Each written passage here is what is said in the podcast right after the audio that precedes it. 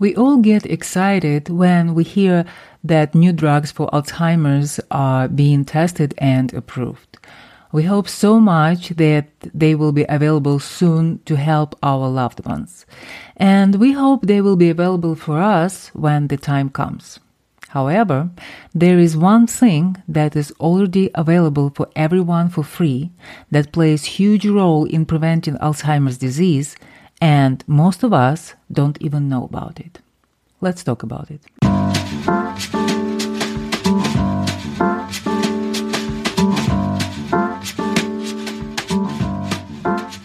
As I have promised, every 10 episodes I am going to talk about a book I find helpful in the context of caregiving. If you are impatient and don't want to listen to the rest of the episode, here is a short version of it for you. The magic remedy is sleep. Make sure you have at least seven hours of sleep every night. And if you decided to stay with me today, I want to introduce you to the book which is called Why We Sleep Unlocking the Power of Sleep and Dreams, written by Matthew Walker, PhD, who is a professor of neuroscience and psychology at UC Berkeley the director of the Center of Human Sleep Science, and a former professor of psychiatry at Harvard University. Initially, I thought I would offer a few quotes from this book, but then I realized I would read most of the book to you. So I'd rather offer you a summary of what's important in relation to aging and Alzheimer. And I strongly encourage you to read the whole book because there is so much more in it. And it's written in a human language for non scientists to enjoy. It's available in print, ebook format, and audio format. The author offers quite brief and entertaining explanation of the mechanics of sleep, the sleep cycles and the phases of it, and then explains how sleep affects different aspects of our lives. I want to focus on two aspects today. The danger of the myth of old people need less sleep and the reducing risk of dementias, especially Alzheimer's. Most likely, you know about circadian rhythm. It's a daily pattern of when we are awake and when we fall asleep.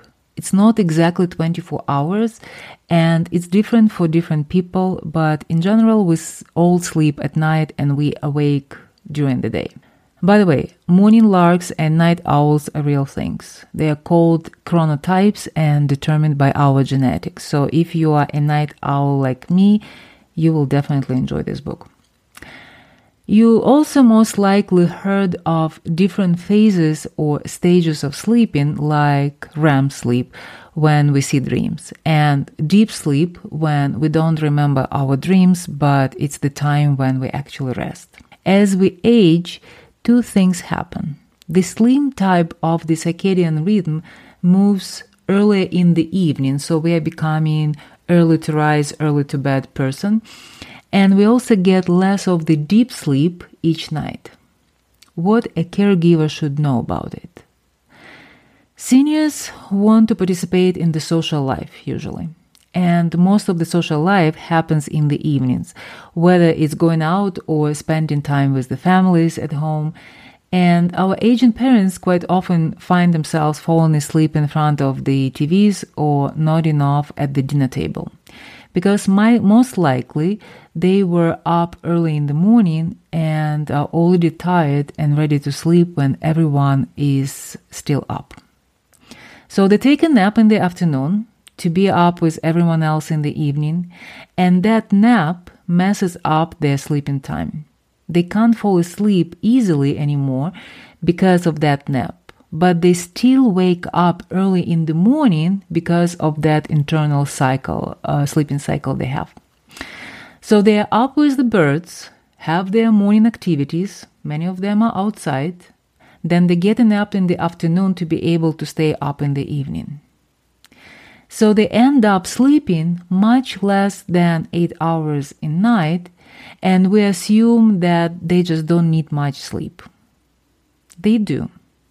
Because their deep sleep time already decreased because of their age. And now it, it decreases even more because they don't sleep enough.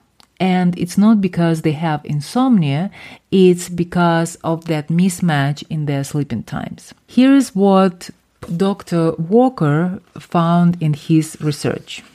Beginning of the quote. We already knew that as individuals get older, their brains do not deteriorate uniformly. Instead, some parts of the brain start losing neurons much earlier and far faster than other parts of the brain, a process called atrophy. After performing hundreds of brain scans and amassing almost a thousand hours of overnight sleep recordings, we discovered a clear answer unfolding in a three part story. First, the areas of the brain that suffer the most dramatic deterioration with aging are unfortunately the very same deep sleep generating regions, the middle frontal region seated above the bridge of the nose. When we overlaid the map of brain degeneration hotspots in the elderly on the brain map that highlighted the deep sleep generating regions in young adults, there was a near perfect match. Second, and unsurprisingly, older adults suffered a 70% loss of deep sleep compared with matching young individuals. Third, and most critical, we discovered that these changes were not independent, but instead significantly connected with one another. The more severe deterioration that an older adult suffers within his specific midfrontal region of their brain, the more dramatic their loss of deep sleep. It was a saddening confirmation of my theory the parts of our brain that ignite healthy deep sleep at night are the very same areas that degenerate or atrophy earliest and most severely as we age. End of the quote. Which means that when we think that our elders don't need much sleep, in fact, we are contributing to their lack of the deep sleep which contributes to their amassing of the brain deterioration in the frontal part of their brain. So here's what the author suggests we can do to help the elders regulate their sleeping times. First is when they have their early morning activities outdoors in the bright sun, they should wear sunglasses and that will reduce the influence of the morning bright light in that early to rise schedule. And at the same time, he suggests that in the afternoon they should go for outside for the bright sun exposure without sunglasses but with hats and all other ways of protecting themselves from the harsh light so without sunglasses and that bright afternoon light would help push the time to sleep to a later hour. And here is how Alzheimer's disease and sleep disruptions are connected. Beginning of the quote Alzheimer's disease is associated with the buildup of a toxic form of protein called beta amyloid, which aggregates in sticky clumps or plaques within the brain. Amyloid plaques are poisonous to neurons, killing the surrounding brain cells. What is strange, however, is that amyloid plaques only affect some parts of the brain and not others, and the reason for which remain unclear. End of the quote. The author describes uh, the process how they are trying to figure out what is standing behind with that, behind that and what to do with that, and he uh, quotes the study of Dr. Maiken Nedergaard at the University of Rochester, who actually discovered that certain cells in our brains that have ability to shrink up to 60% at the time when we are in the deep sleep. And that reducing in size allows for the cerebrospinal fluid to wash out all the toxic buildup that we have at the end of the day.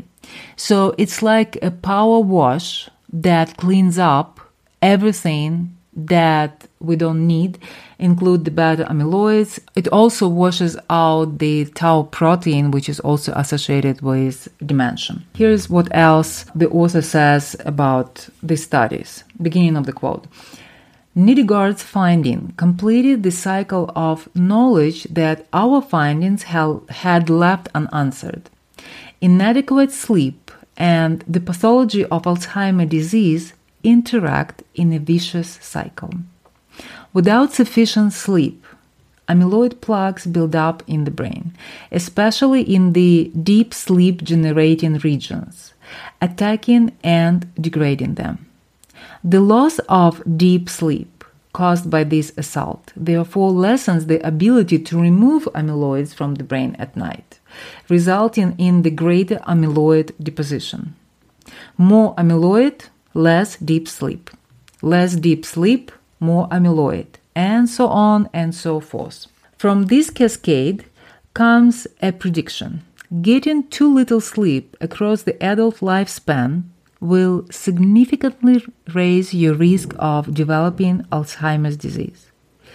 Precisely this relationship has now been reported in numerous epidemiological studies, including those individuals suffering from sleep disorders such as insomnia and sleep apnea.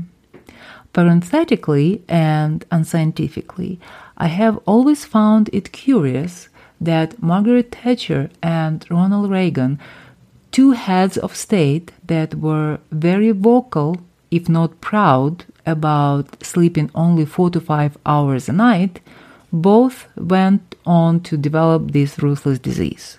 End of quote. And by ruthless disease, he means the Alzheimer because both Margaret Thatcher and Ronald Reagan had Alzheimer's disease at the end of their lives. So tell me, isn't it amazing? Of course, lack of sleep is not the only cause of dementia. It's one of the several risk factors. And of course, sleep alone is not a magic pill but it is a significant factor for lowering Alzheimer's disease risk and it is available to everyone. So when someone tells me they wish there was a pill that helps reduce the risk of Alzheimer's, I respond with the question how many hours that person sleeps at night? And if you're looking for something to read before bed to wind down, Read Why We Sleep. The author would not take it as an offense if you fall asleep while reading his book. You will want to sleep your 7 8 hours a night after reading this book and learning how many areas of your physical and mental health will be improved with improving your sleep. And you might be thinking right now, okay, Irina, I have so much on my plate. I don't have time to sleep eight hours each night.